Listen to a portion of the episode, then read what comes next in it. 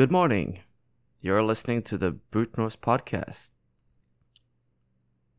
Sorry, it will probably take me a few minutes before I can kickstart my Anglophone, but you'll just have to bear the accent for now. Anyway, I I hope you've all had a nice summer and uh, maybe you haven't had a nice summer because your house was built on a corded ware burial ground or something like that. Anyway, today we're going to talk about water.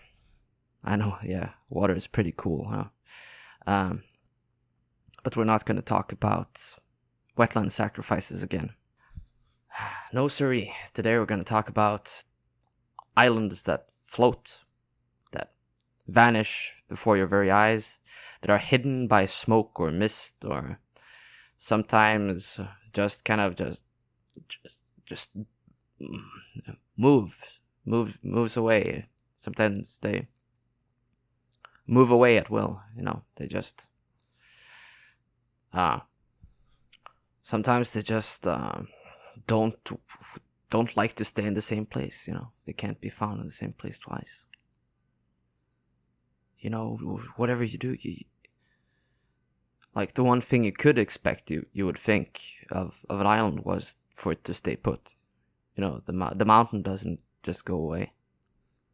When you go to the uh, post office, you don't expect expect it to suddenly vanish. You know, when you want to send a letter, you know you you don't want to have to chuck a piece of steel into the post office or throw a knife at it or or carry a torch or get your prized pig to make love to the mailman in order to force the post office to stay in the time space continuum.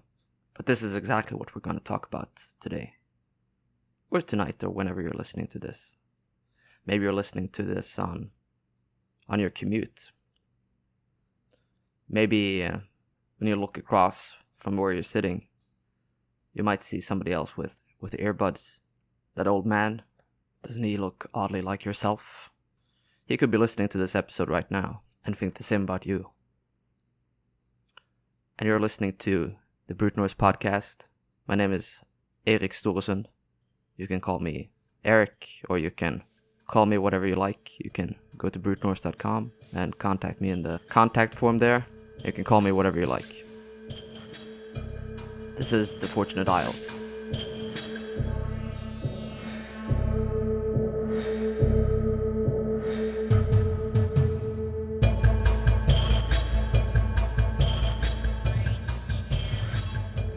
Water, as we have already established in a previous episode, is a transient element. Tides ebb and flow, rivers run, rain falls, and mists descend and lift. In other words, water is wet, and what else is new? So far, things are quite intuitive. It fits in with a very concrete expectation we have of the physical world around us. That complements the seemingly static nature of Earth and the ground that we walk on. That what we can see with our own eyes and adheres to these expectations are reality, and what we don't see or defies these expectations is not real.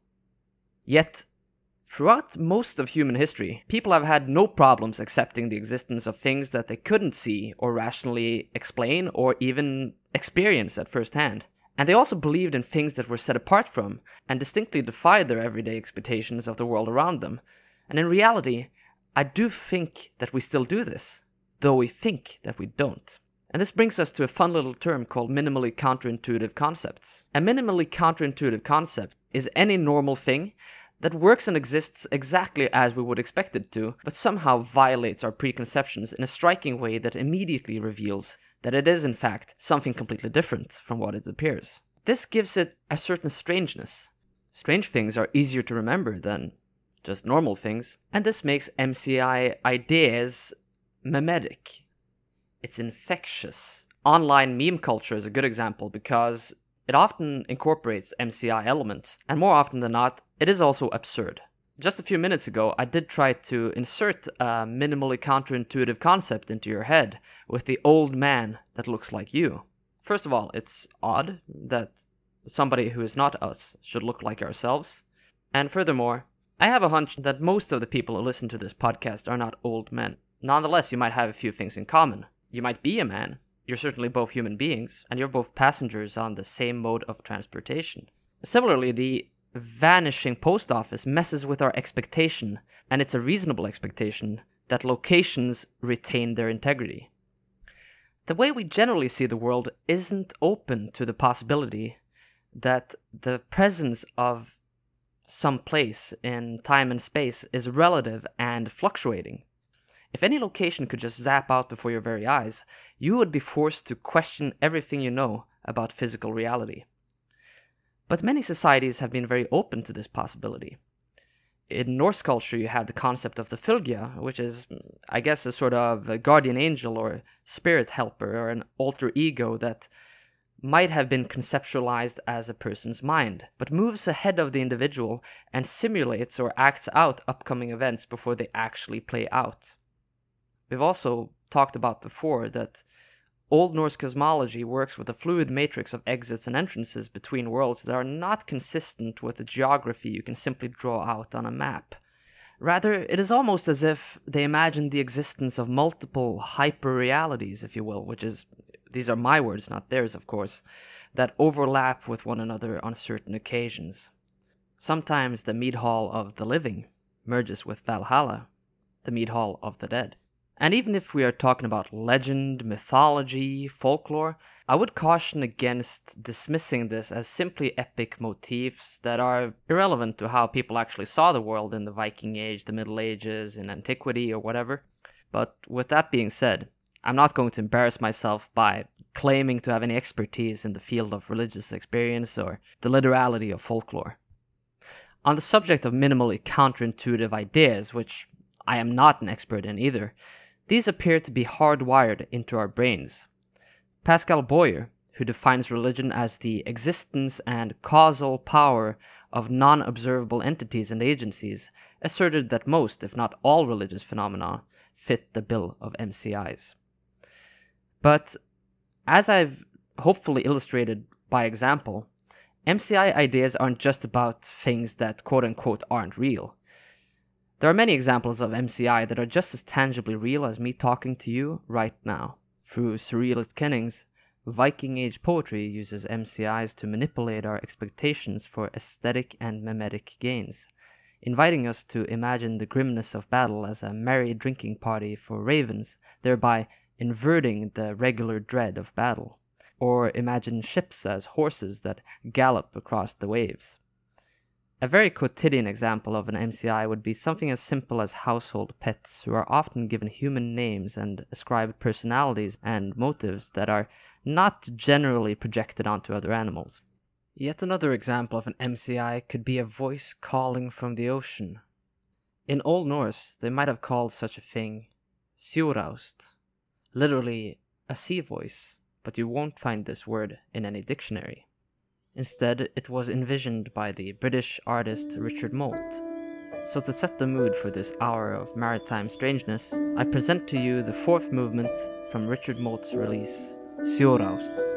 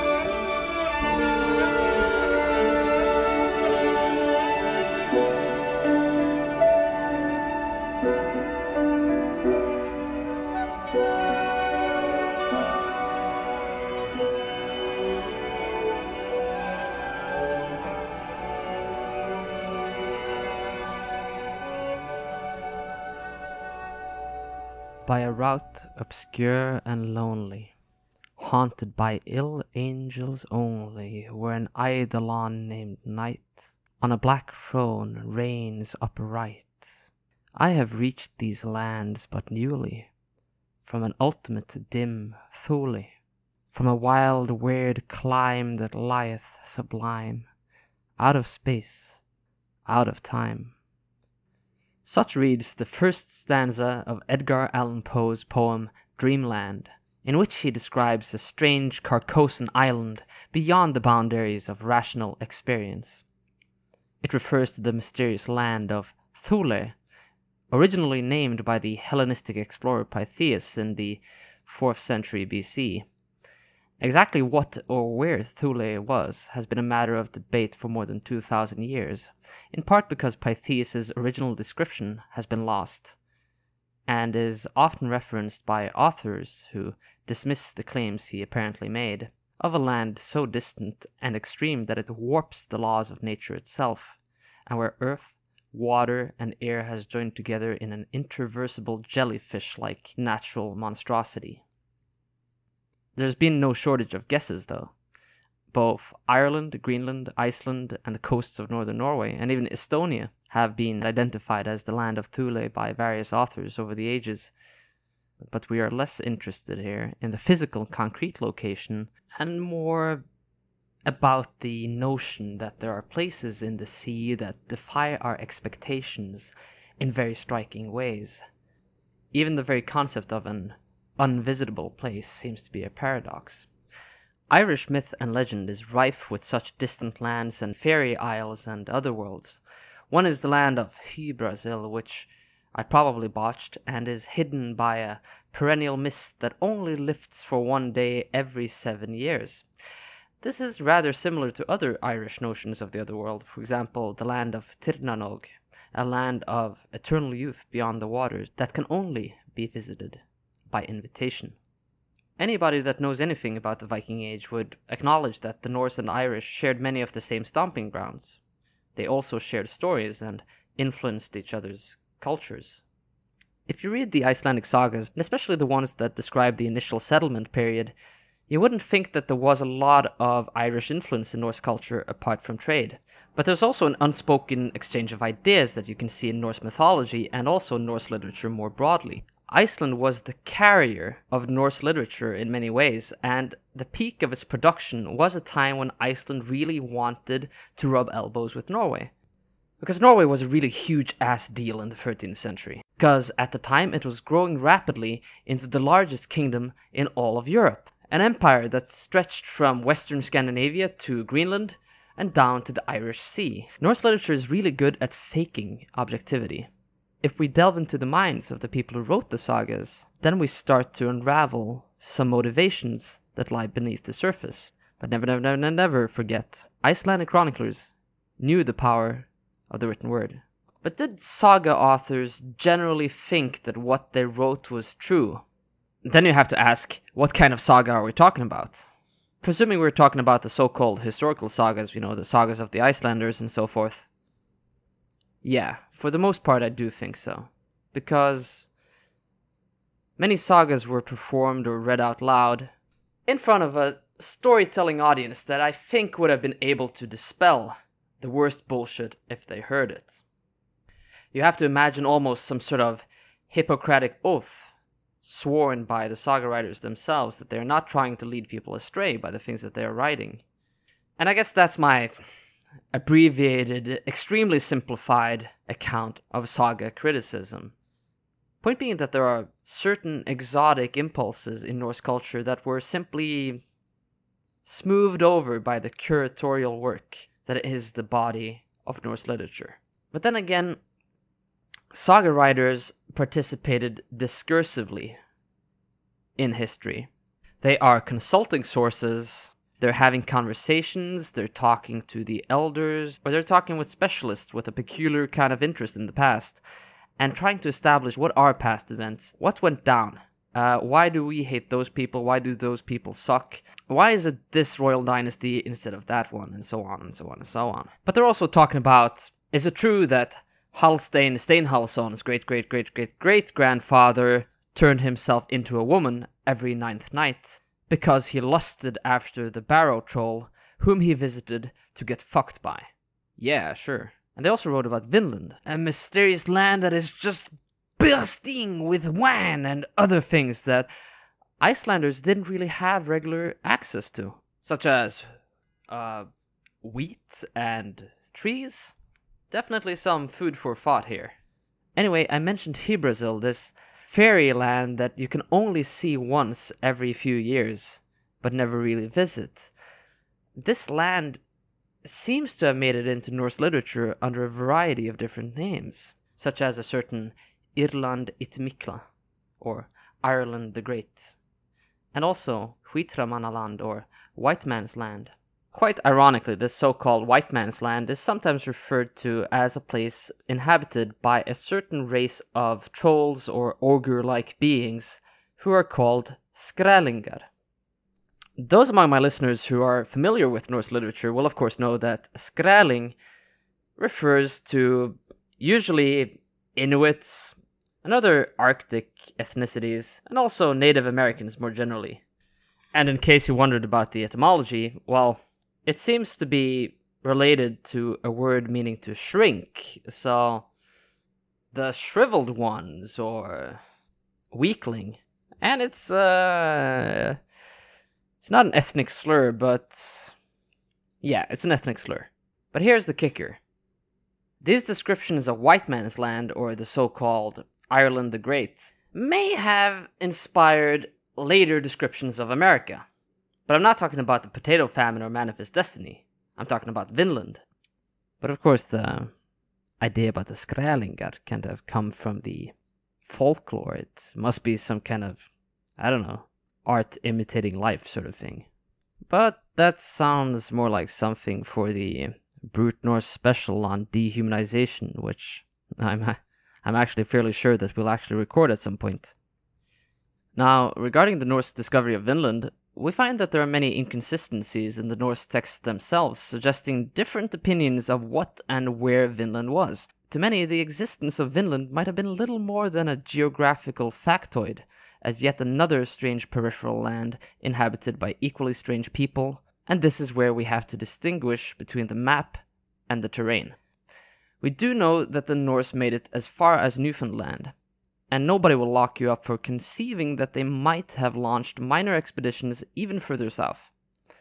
Either way, the Norse presence in America was not built to last, but even if the colony collapsed, people had become aware of the fact that this land existed, and it did not go unmentioned. And since these sagas were written down centuries after the fact, we can see how historical reality might get smudged out by legend. Much, much later, in uh, 1911, the Norwegian explorer, diplomat, womanizer, sportsman, and scientist Fridtjof Nansen published a history of Arctic exploration until the 16th century, called Nord i Tåkeheimen. It was also published in English as In Northern Mists the same year, and in it he notes not only a discrepancy in the placement of Vinland in the sagas, but a peculiar similarity to the other worlds of Irish mythology, which are frequently lumped together in a big old pile called the Fortunate Isles. The Fortunate Isles is a translation of the Latin term insula fortunata, and goes all the way back to Greek and Roman natural histories, which made their way into medieval scholarship. There it was alleged that the Fortunate Isles were a set of wonderful and strange islands in the oceans west of Africa. And here's a quick note about our terminology. I will be using Vanishing Island alongside Fortunate Isles, and only in part use them interchangeably. The method to my madness will be that Vanishing Isle will refer to not so distant places, but islands around the Scandinavian coast that are held to vanish or appear or used to do so in the past. They partially act as a myth of origin for many existing places. It is true that many of them share certain characteristics with the Fortunate Isles of classical tradition, but these are more akin to exotic utopias or natural wonders, overlapping with belief in lost civilizations like Atlantis or Lemuria, which the Vanishing Isles certainly are not. The widespread belief in not so distant places that are unreachable because of such magical properties seems to be a particularly Scandinavian and Northern Celtic phenomenon. Back to Fridtjof Nansen. Nansen was also frequently depicted as a Viking explorer in national romantic art in the early 20th century, and even to this day, there is a cult of personality associated with Nansen that is very much alive. It is interesting to note from such a deified figure that his own view of Vinland expeditions was not only scientific and nuanced, but that he also went beyond the call of duty to debunk what he considered to be essentially tall tales. It seems very prudent to start with the saga of Eric the Red. The saga of Eric the Red accounts in extreme brevity how Vinland was discovered, and actually refers to Vinland as Vinland it Goda, which means Vinland the Good. It was apparently discovered by accident after Leif Erikson, a Greenlandic colonist, had drifted aimlessly at sea for quite some time. At some point, he chanced upon an island that nobody had ever seen before. There were fields of wheat that sowed themselves, and vines of wine grapes, hence the name, and curly birch trees large enough to use as housing material. I'm gonna have to say that there are numerous elephants in this room. First of all, wheat did not exist in North America prior to the colonial era, and even in Norse culture, it was an uncommon and very fancy crop. There were and are wild grape varieties, but not where the Norse presence has been evidenced. And wine was a luxury that many people would never taste outside of church until the Hanseatic wine trade outcompeted the price of domestic beer in Scandinavia, which unleashed a tsunami of urban drunkenness. Then there's the curly birch, which is a genetic mutation of birch trees causing a twisted, visually striking ornamental grain that is much desired by woodcarvers, who would use it mainly for bowls and knife handles. To build a house out of such a material sounds so extravagant that it borders on fantasy. As the Vinland discovery grew ever more distant, these stories only get more fantastic, by the way. And by the 14th century, descriptions of Vinland include wine trees that are large enough to use in boat building and structural beams for houses. If this characterization of Vinland the Good sounds too good to be true, this is a property it shares with many later vanishing so called Fortunate Isles. Another oddity in the saga of Eric the Red is the fact that Leif Erikson gains the nickname in Hepna, or the Fortunate. The saga writer, or writers, seems confused as to why, and claims that he earned it after rescuing a bunch of shipwrecked schmucks, which surely would be the lucky ones. It seems like a weird coincidence that this Leif the Fortunate found a land that bears all the trappings of a fortunate isle. And I'm not just taking this as the position of a naysayer, because the more we start looking for parallels, the more suspicious it gets. In a different century, back in Norway, Fortunate Anders became the name of a legendary settler of a vanishing isle off the coast of Hålogaland. It is also noteworthy that the saga of Erik the Red is not the first source to mention Vinland at all, having been composed sometime in the middle of the 13th century. The very first person to mention a Norse Vinland was Adam of Bremen in 1075. This is the same guy who gave us that elaborate account of the Temple of Uppsala. Adam makes the claim that King Sweyn of Denmark had told him all about Vinland, so named because of its wild grapes and excellent wine. Moreover, Danes had told him that self growing grains grew there in abundance. Adam might be the first person to provide a description of Vinland, but he was not the first to describe an island with these properties.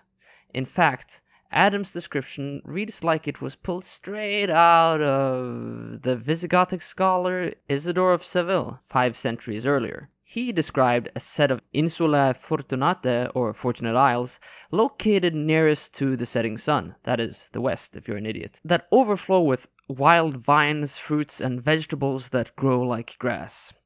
In other words, when Adam says he learned this from the Danes, he might be speaking out of his ass. To paraphrase Nansen, when Adam, a German, was willing to claim that dog faced people and Amazons populated the Baltic countries, you may start to wonder what he was capable of claiming about more distant places. He also claimed that all Norwegian women were covered in hair, which is true. Nansen also refers to a 12th century account only preserved in 15th century manuscripts that places Vinland the Good not only off the western coast of Africa, as the case is with many classical descriptions of Fortunate Isles, but even hints at an Icelandic folk belief that Vinland and Africa were part of the same continent. And this may illustrate the aforementioned Icelandic confusion about what exactly lay behind the name Vinland specifically, and may not call into question the discovery of America per se. But there is one more Irish story that might put the final nail in the Vinlandic coffin, so to speak. In the Navigatio Sancti Brendani Abbatis, or the Voyage of St. Brendan the Abbot, the eponymous saint makes a visit to a fortunate type isle named the Isle of Grapes. The earliest manuscripts associated with the story are dated to the 10th century, which would not only precede Adam of Bremen, but the discovery of Vinland itself. To twist the knife on the Icelandic accounts, Nansen calls into question the winemaking skills of Ice and Greenlanders and states an opinion that the grapes, even if they found them, would have made for a grossly inferior product, doubly subverting Adam's rumor of the supposedly high standard of Vinland wine. As a counterfactual thought experiment, I would have to personally disagree with Nansen's closed minded notion of viticulture and what constitutes a good wine. Wild Native American grapes have features that are quite different from Old World vines, and that's exactly what it is a feature. I, for one, would love to taste a funky, non back sweetened, spontaneously fermented wild grape wine, combining the foxiness of mainstream American wines with the tartness and low alcohol percentage of a dry cider. Mm. If anybody out there would run that experiment, that's an instant seal of approval from Brute Norse. So to finish up with Vinland the Good, it seems exceedingly likely to me that if Vinland wasn't entirely made up by saga authors, it was certainly influenced by the corpus of European monastic and scholarly traditions. Here's what I find to be the most probable. The Norse discovery of North America fit nicely with a widely held belief in fortunate isles around Europe. The description of this literal Newfoundland, and maybe even the name itself, was applied to Vinland retrospectively. Apart from these fantastic details, the sagas describe Norse presence in the northwestern Atlantic as dismal and harsh. This seems more in line with the archaeological reality and supports what else we know about the eventual demise of the Norse Atlantic periphery. Nansen himself, being an experienced navigator, failed to be swayed by the technical specifics of inland travel as described in the sagas. On the flip side, the narratives of Vinland as a land of bounty and opportunity must have been like music to the ears of later nation builders who could just slap it onto the image of America as a land of wonder, fortune, and opportunity. As for the belief in wondrous isles in the Nordic tradition, there is such a thing as taking the Irish connection too far, and the question of loans from this or that culture stops making sense very fast. The same applies to the idea that some scholars have had that all of these ideas are directly descended from Plato, which would be impressive if true, but I think there's a limit even to Plato's grip on Western culture. Elements of these legends may be culture specific, but their underlying mechanisms may be common to many cultures and civilizations. One such being the existence of a secretive race of humanoid beings, often invisible or living underground. It would be pointless to try and pinpoint the cultural origin of such a general idea.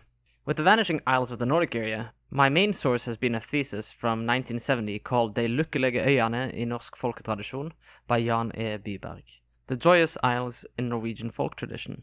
As far as I know, this is the only proper overview of Vanishing Isles in the Nordic area, and I'll be linking to this and some of the other sources in the show notes on brutenorse.com.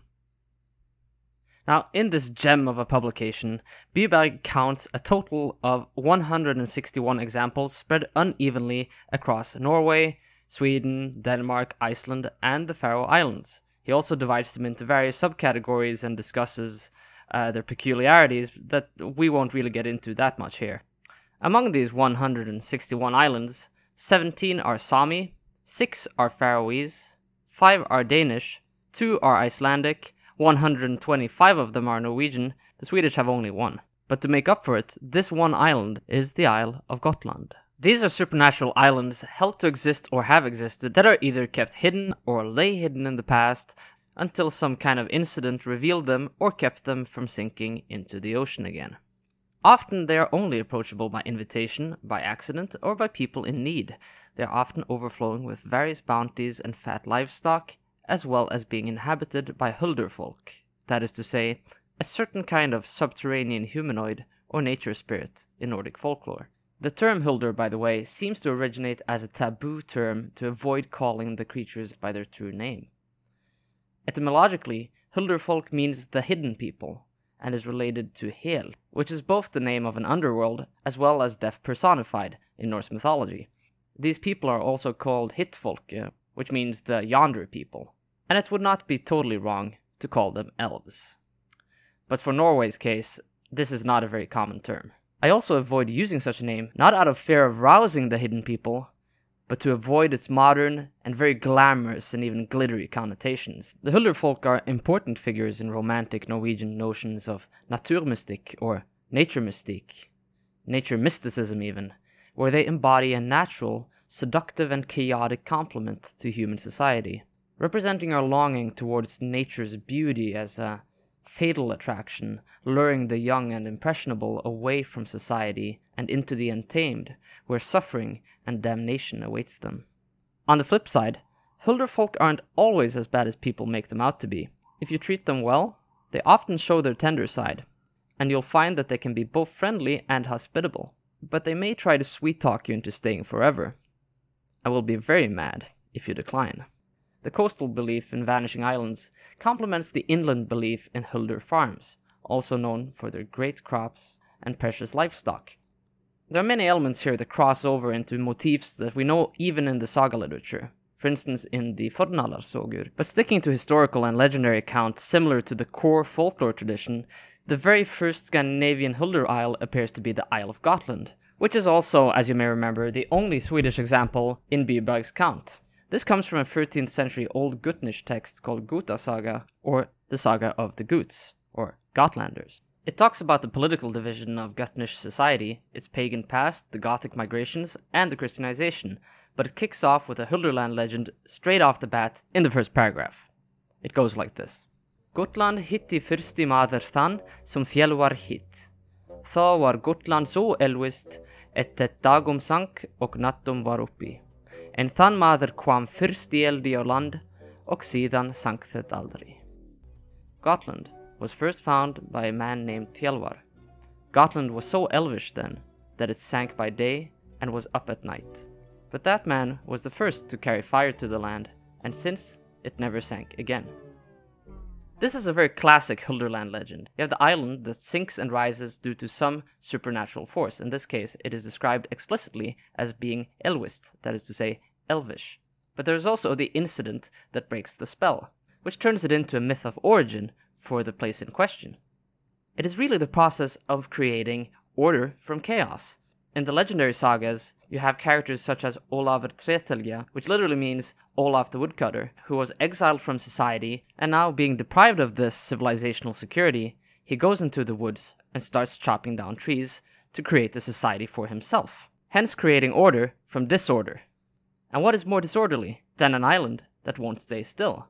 The story of Tjalvar is an exaggerated version of essentially a very common pre modern way of seeing nature. The island is quite literally supernatural.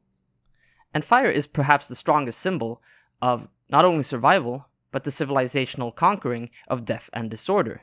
Therefore, the act that breaks the spell of the vanishing island takes the form of the island being polluted by some sort of cultural product. In Guta Saga, it is fire that breaks Gotland's elvish spell. But another way to make an island stick is with steel, which works as a wondrous cure all against all kinds of supernatural tomfoolery. Not too far from where I grew up, there's an island called Utsira, and this is the manner in which this island came to be. Let's give it a listen.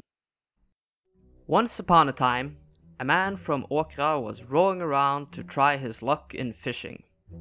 He was sitting in his boat with his back towards the west, chewing his tobacco as he often did. Because of this, the need soon came for him to turn his head and spit. And when he did, he could hardly believe his eyes when he spied over his shoulder that a great big land had risen from the sea behind him.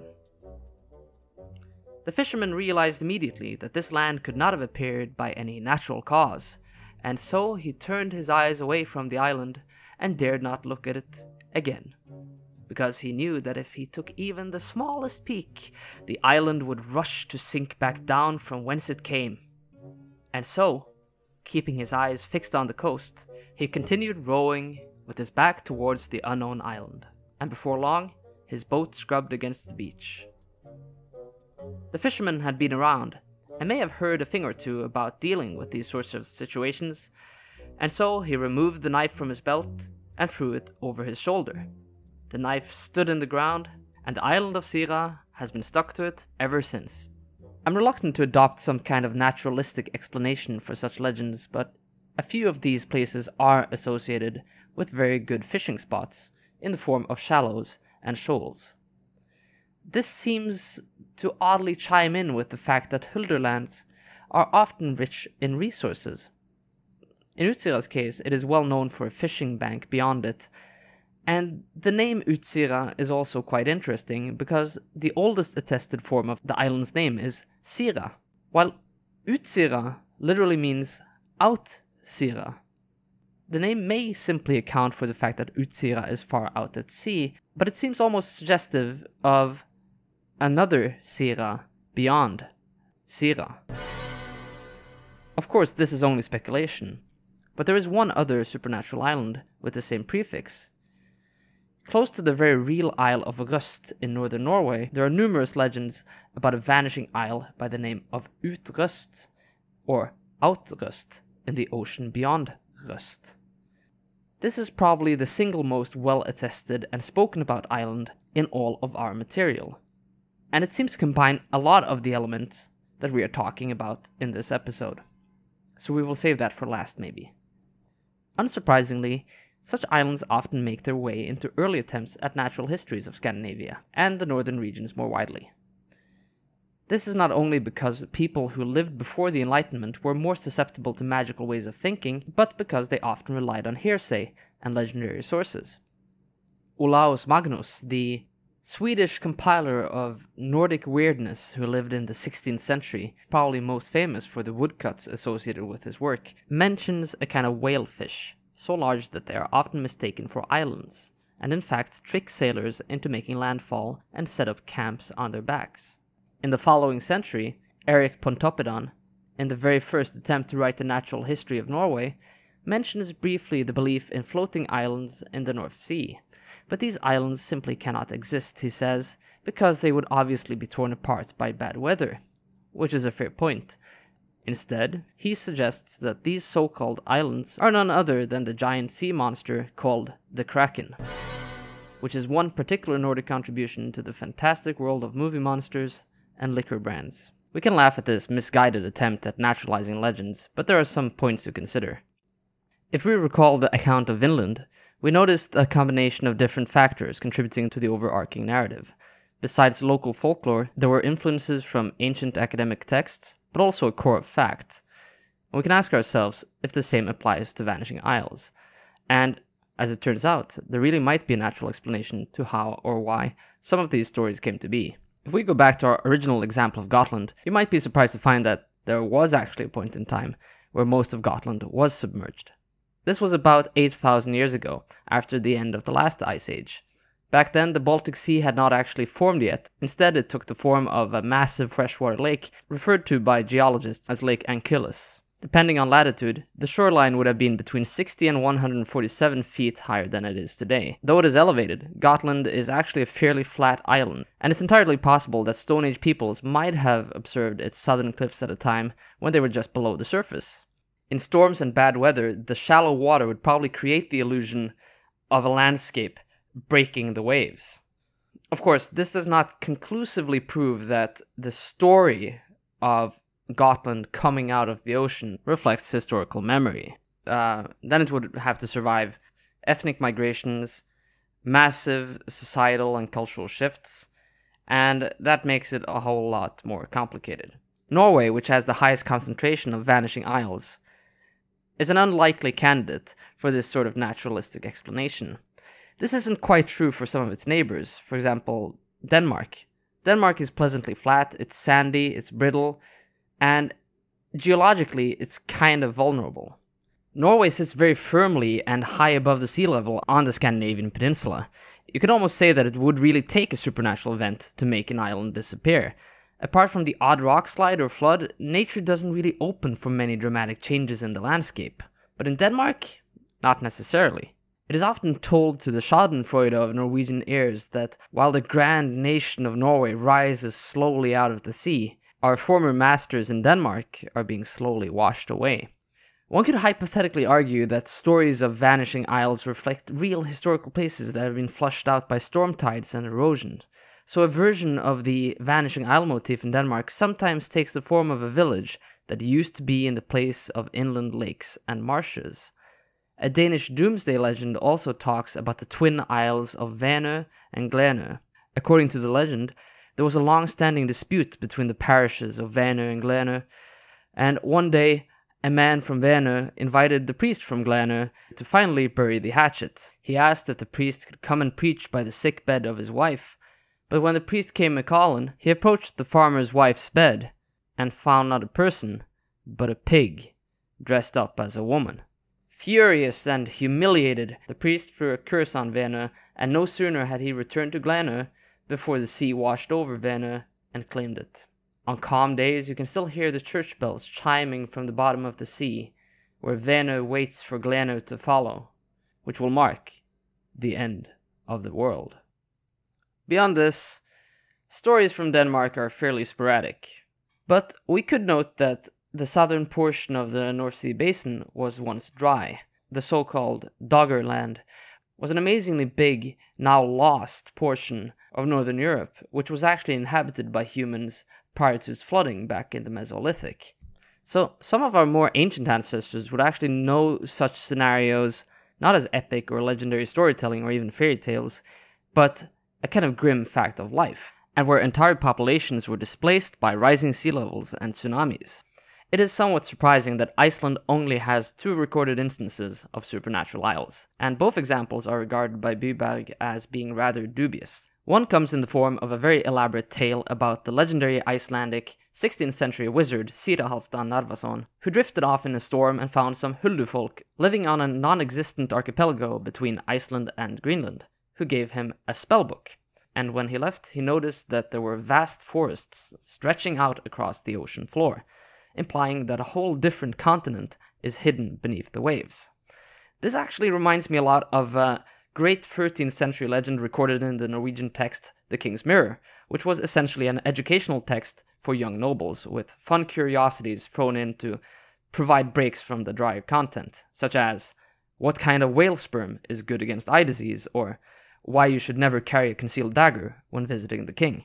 The King's Mirror tells the totally true and wondrous story about an anchor that fell from the sky one day and lodged itself in a certain church door.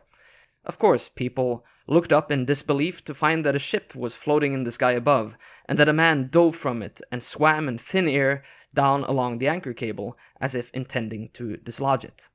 Some local idiots grabbed the stranger and tried to force him to explain himself, but a quick witted bishop noted his swimming motions and presumably his puffy cheeks, and ordered the peasants to release him at once, lest he would surely drown in the air, just like normal folks would drown in water.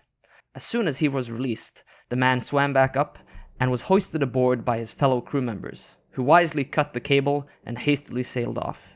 This is said to have happened in Ireland, of course. What does this imply, actually? Are we the Huldufolk of a higher race of beings, and just how many layers of ocean are there really? Never mind the flat Earth. Disregard the hollow Earth. The secret space program can suck my lutefisk. They're just red herrings muddying the waters of the real truth about the cosmos. Consider this episode the start of the Layered Ocean Society, folks. Let's get to the bottom of this. This is the Info Norse. The only other Icelandic example seems to be an event recorded in the Icelandic Annals, for the year 1345, mentioning the sudden appearance of a set of islands in Breiðafjörður. It is quite possible that this reflects a natural event and not actually a tradition of belief in supernatural isles. Of course, this may or may not have made any difference to 14th century Icelanders when they suddenly found a bunch of new islands popping up overnight.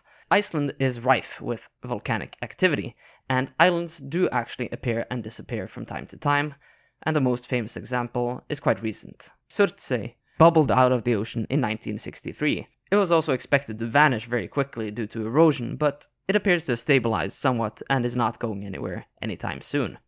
Like many vanishing isles, you can only go there by invitation, but this is mainly to protect the flora and wildlife of the island. For us, it is also interesting to note that the island was named after Surtr, who's an Old Norse giant, though I hate that term, a, a Jotun, and among the most supreme enemies of the gods, with whom they will exchange their final blows at Ragnarok. So that's Surtsey. We're finding some really good uh, apocalyptic synchronicities with some of the comparative material here, between the church bells at Venö and this ogre that forewarns an impending battle with the gods. Animals also play a central role in many legends of vanishing islands. In the case of Venö, you have the disguised pig who becomes the cause of the vicar's wrath and hence the curse that befell the island. But it is more usual to find domestic animals who are just, you know, wandering around, minding their own business, doing what animals do, and often swim over to a supernatural island where they get jiggy with the animals of the Huldufolk. This causes the sort of supernatural syntax error that dispels the magic from the island. But there are also many other crossover motifs. When it comes to animals, the non Norwegian ones are a little bit all over the place, usually because uh, there is only one or two stories that actually involve them, if there are any such stories at all.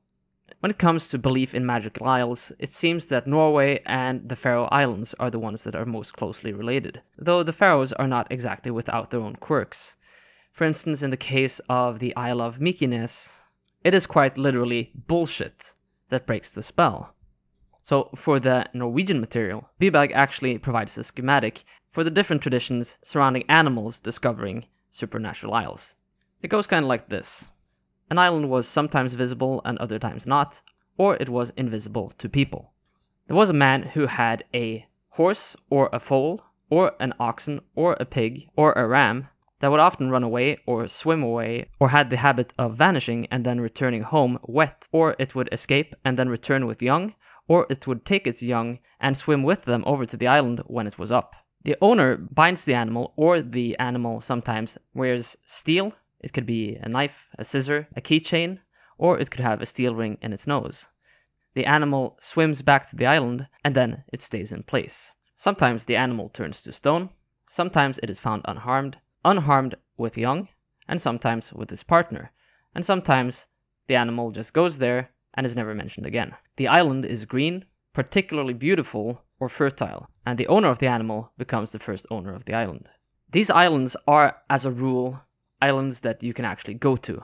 An example from my own region would be Folløy, which means Foal Island. And the legend states, just like in the schematic, that a horse swam over there and mated with a Hulder horse and begat these Hulder horse hybrids, I suppose. So this falls into the category of a founding myth.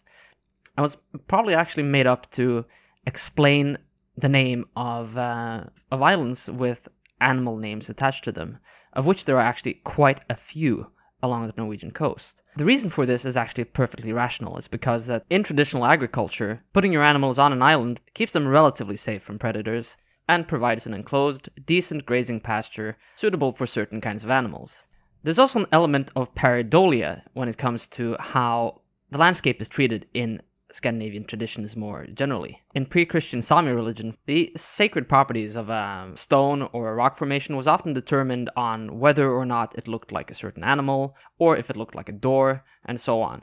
Pareidolia, by the way, is the human cognitive ability to see patterns in nature. Perhaps a bit unsympathetically characterized as the ability to see patterns that aren't there. Likewise, many places in Norway were named according to similar criteria. There's a place in Hordaland called Bjornarumpo, which means the bear's ass, and a place by the name of something like Svinøy, which is actually very common and means swine island, maybe named so because it looks like the boar, like a boar's snout or something along those lines. And of course, we may note in at least a few of these stories, the animal actually turns to stone. So the story would seem to be confirmable by the fact that you can actually go to this island and identify the rock formation that sort of looks like an animal. It is not usual that animals turn to stone. This is generally a trait associated with certain supernatural entities in Scandinavian folklore, chiefly trolls. And many landscape formations are really attributed to events associated with such entities. There is certainly no shortage of cool rabbit holes on the subject of place names, with or without animals. Given the antiquity and the prevalence of some of these motifs in a Norwegian or more widely Scandinavian conceptions of the world, you would think that we have many ancient uh, sources for this. But as the case often is, when you start to follow folklore a little bit more closely, when you start looking really into the chronology of things, interesting patterns start emerging. A lot of the stuff that is interesting with the Vanishing Isles is the comparative material a lot of the sources we have really aren't that old, at least not in their epic form, though there are many motifs that we can find in the sagas and even the Eddic poetry. And here and there, there are also a few scattered phrases that have deviating linguistic forms that suggest an origin not in the modern Norwegian but the Old Norse language. Just because an idea is attested in one place for the first time, and it takes hundreds of years before it is attested in another place, this does not mean that the first recorded instance is the place where this idea was invented. Folklore is a very organic thing, you know. Um, I'm not a folklorist. I don't have the vocabulary to give a, a good rundown of the current scholarly consensus on migratory legends or whatever. But you know, you know, it's uh, we live in a society, and so did the British. Sometime in the early 12th century, William of Malmesbury gives what seems to be the first attested version of the pig sullying the magical island motif. Fittingly, he claims that the Arthurian Isle of Avalon, which he identifies as Glastonbury, was first settled by a farmer who followed his eight legged sow to an apple tree, where it begat a litter of piglets. This is a possible indication of British influence, but who really knows? I think we can all agree. It seems oddly in place that a fruity town like Glastonbury should be founded over an eight legged pig having a toss in an orchard. That being said, beautiful place, great bookstores, courtyard books, total support. Now, as I may or may not have implied, most of the Norwegian sources are actually far, far later. The first description of a vanishing island in Norway doesn't come to us until 1591, when a certain Erik Hansen Schønebøl accounts in his description of Lofoten the properties of a certain bird called the seahorse and its responses to various abuses. This is what he says. There is a certain kind of bird that people call seahorses, which I believe to be the same bird that Pliny calls halcyon. This bird is not afraid of people, but he approaches the boat closely and eats everything of that which they throw out. His voice is like that of a horse when he neighs, and his feathers are grey, and he is not quite as large as a small seagull. His beak is like a gull's, and on top of the beak, close to the eyes, are two big holes, like a horse's nostril which are apparently his nostrils. He is not edible, and apparently he reeks with a mean and poisonous smell. Not many want to touch him, but if someone strikes him with the broadside of an oar so that he lies plain dead on the ocean, then will come two others among his brothers in arms, and rend him with horrible shrieks until he skedaddles away with the others. Truthfully, I've also been told by good and honest folks that if a man desires to capture this bird alive and bind a little steel on him, then his companions would feel it and immediately know that he carries steel on his body, and therefore they all gather around him and tear all his feathers off. And if they can't get the steel off him, then then they tear him to death and fly away. The bird isn't usually seen apart from dark weather, or else it keeps itself out in the wild sea on islands that no Christian man visits or knows how to describe. Many people are of the opinion that this same seahorse is a Hulder bird, and thus he cannot tolerate steel, because if that steel came to their land, it is reckoned that the same land would be revealed. But I hold this to be a fable though it is often proven that if you bind steel to the bird and release him, then all the others will tear his feathers off before they rip him to death. But why they do so? Hmm, that must God know, who all things know. End of quote. This so called seahorse is in fact the northern fulmar, a gull like bird that often gets by on refuse and carrion. But there is another bird since associated with the belief in vanishing isles in northern Norway, and that is the cormorant, which is intrinsically tied to the Isle of Utrøst. Utrøst is a Hulder Isle, and probably the one with the most stories and traditions associated with it. It is used as a possible explanation for all sorts of mysterious phenomena in and around Lofoten in the far north of Norway. Because the Isle of Utrøst is so well attested, we can note a couple of things regarding the typology of the island. For example, it does not sink or rise out of the ocean, but rather is invisible to human eyes. It is even possible to pass through Utrøst without noticing yourself, as the isle is prone to staying unmanifested and is unapproachable to most people.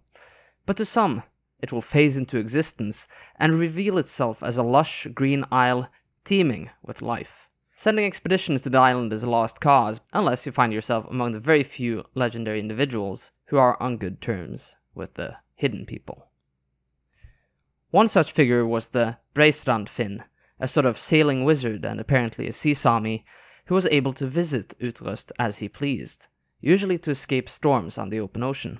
If you've ever seen Tarkovsky's classic film Stalker, he seems to play a part not entirely dissimilar to the eponymous main character. In Tarkovsky's film, the stalker guides people to the mysterious room in the center of the area simply called the zone, where your desires can manifest, and normal laws of nature don't quite apply. Similarly, the Breistrand Finn acts as a middleman able to find a supernatural place that is also characterized by some of the greatest desires of traditional society, namely security in the form of fecundity and plenty, over the relative harshness and insecurities of a traditional farmer fisherman lifestyle.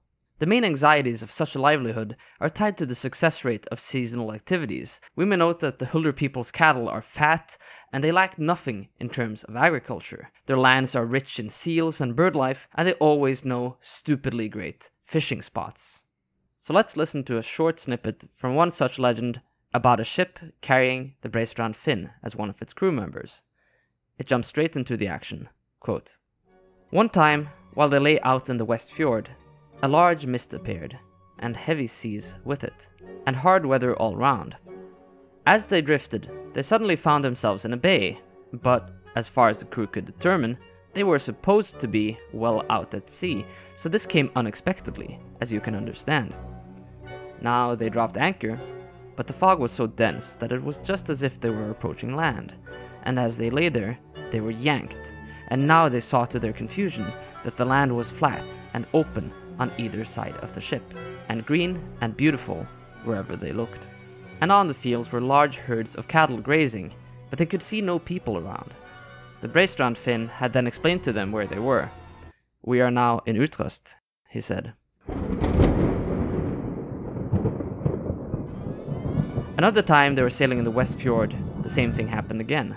They took harbor in Utrøst, but this time they had sailed the sloop straight through a cornfield, and they could tell because there were ears of grain stuck to the vessel.